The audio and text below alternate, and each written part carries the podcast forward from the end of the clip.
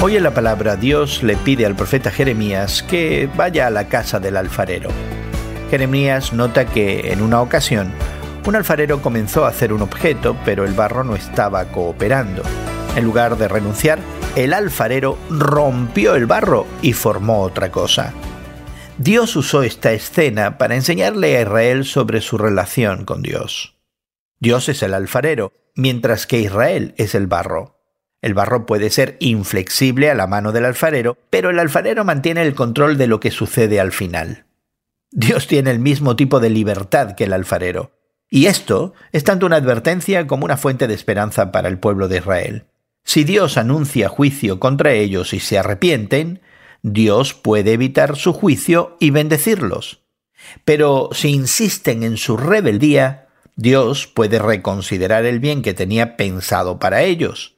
Y al igual que un alfarero, Dios puede cambiar de rumbo para crear otra cosa. Lamentablemente el pueblo de Israel estaba haciendo barro con el que era difícil de trabajar.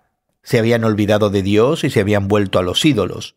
Lo más importante es que no se arrepintieron y dijeron, es inútil, vamos a seguir nuestros propios planes, y cada uno cometerá la maldad que le dicte su obstinado corazón. ¿Y tú? ¿Eres a veces como barro obstinado? La verdad es que vamos a estar en nuestro mejor momento cuando reconozcamos nuestra posición ante Dios. Necesitamos darnos cuenta de que Él es el alfarero.